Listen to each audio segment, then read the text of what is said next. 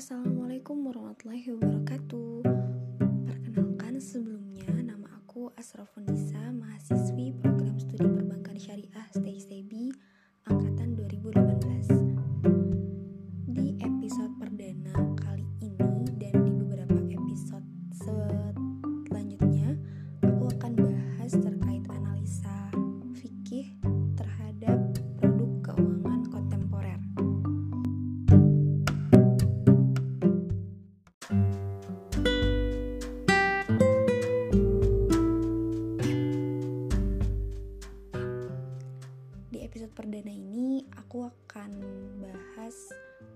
usul fikih, maqasid syariah, kaidah fikih dan fikih muamalah dalam penetapan ijtihad analisa suatu hukum fikih produk keuangan kontemporer.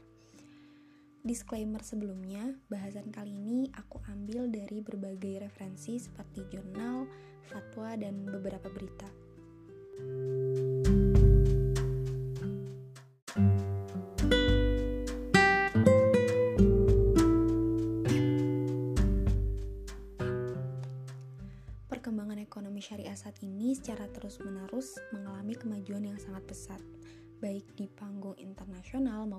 Indonesia.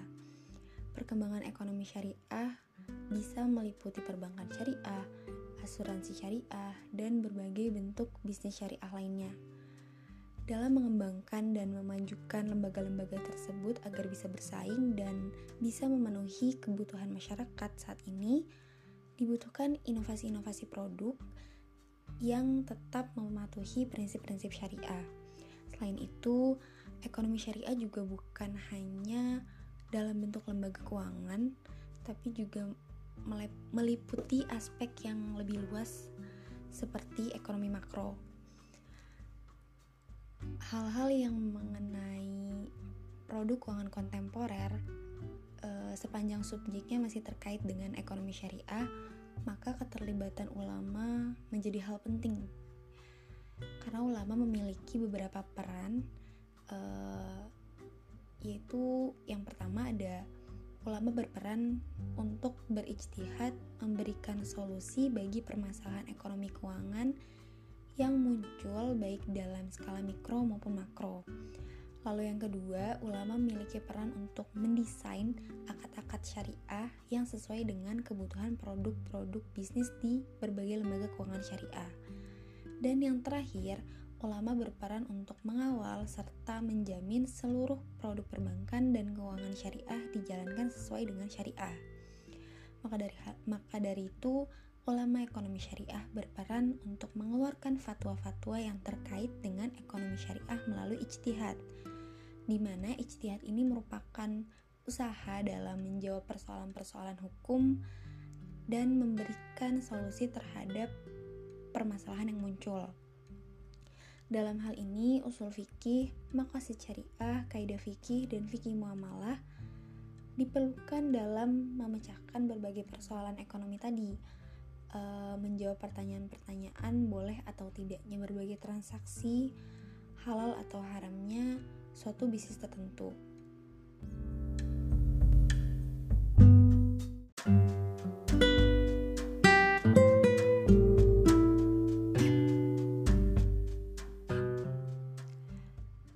Fikih memberikan pemahaman tentang metodologi istinbat atau penetapan hukum Islam di mana para ulama dan uh, di mana para ulama merumuskan dan memutuskan suatu masalah hukum Islam.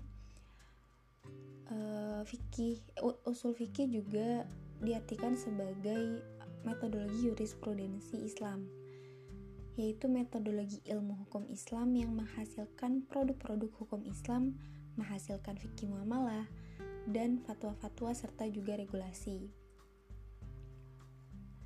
Usul fikih memberikan dalil-dalil hukum ekonomi syariah dan argumentasinya mengenai suatu kebijakan, produk, sistem, bahkan juga mekanisme.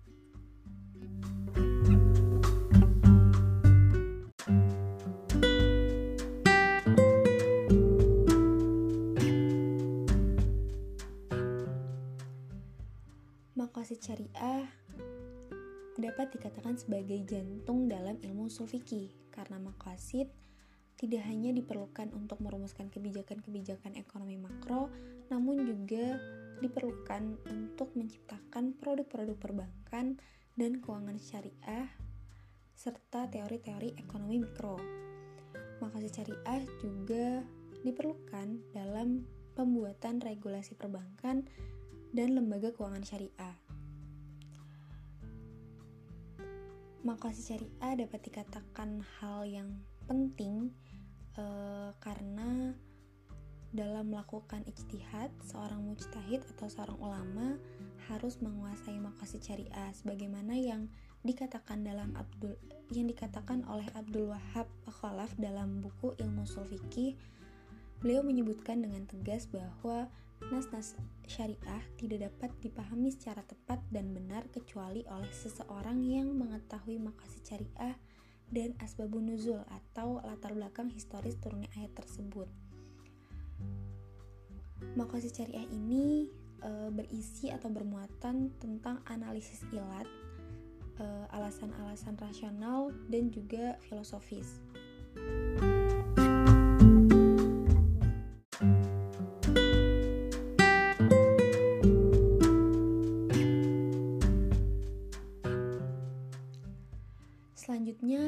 Fikih. Kaidah fikih ini diambil dari fikih yang mana fikih ini dihasilkan dari usul fikih melalui proses ijtihad yang bersumber dari Al-Quran dan Sunnah. Lalu ada fikih muamalah. Fikih muamalah ini merupakan cabang ilmu fikih yang pokok pembahasannya meliputi harta benda, hak-hak kebendaan, dan juga distribusinya. Di samping itu, ilmu fikih ini juga dapat dikatakan sebuah sebuah disiplin ilmu.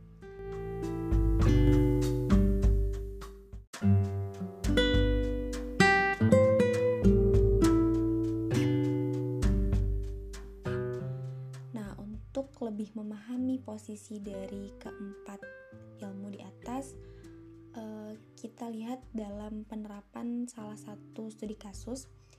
Di sini aku ambil studi kasus jasa titip, yang mana kita tahu skemanya uh, konsumen memberikan hak kuasa kepada pihak jasa titip Lalu pihak jasa titip ini memberikan barang yang dipesan oleh konsumen di mana pihak jasa titip ini akan mendapatkan bayaran atau fee atas jasa yang telah dikeluarkan. Uh, pada usul fikih uh, yang sesuai dengan kasus ini, hukum jual beli, hukum jual beli itu diperbolehkan atau halal sebagaimana disebutkan dalam Al-Qur'an surah Al-Baqarah ayat 275 Lalu makasid dari dihalalkannya jual beli uh, yang berhubungan dengan studi kasus ini yaitu dalam rangka memenuhi kebutuhan masyarakat dan meningkatkan kesejahteraan dan juga dalam rangka mencapai suatu tujuan yang sering diperlukan pihak lain untuk mewakilinya. Maka didapatkan kaidah fikih yang sesuai dengan studi kasus ini atau uh, jasa titip ini adalah pada dasarnya semua bentuk muamalah diperbolehkan kecuali ada dalil yang mengharamkannya. Maka dari itu, dari usul fikih, makasid, dan kaidah fikih uh, yang disebutkan sebelumnya, didapatkanlah fikih muamalah yang berupa fatwa, uh, fatwa dasar MUI, standar syariah AAOIV, serta juga regulasi yang mana ini bisa mengatur jalannya kegiatan jasa titip ini agar tetap sesuai dengan prinsip syariah.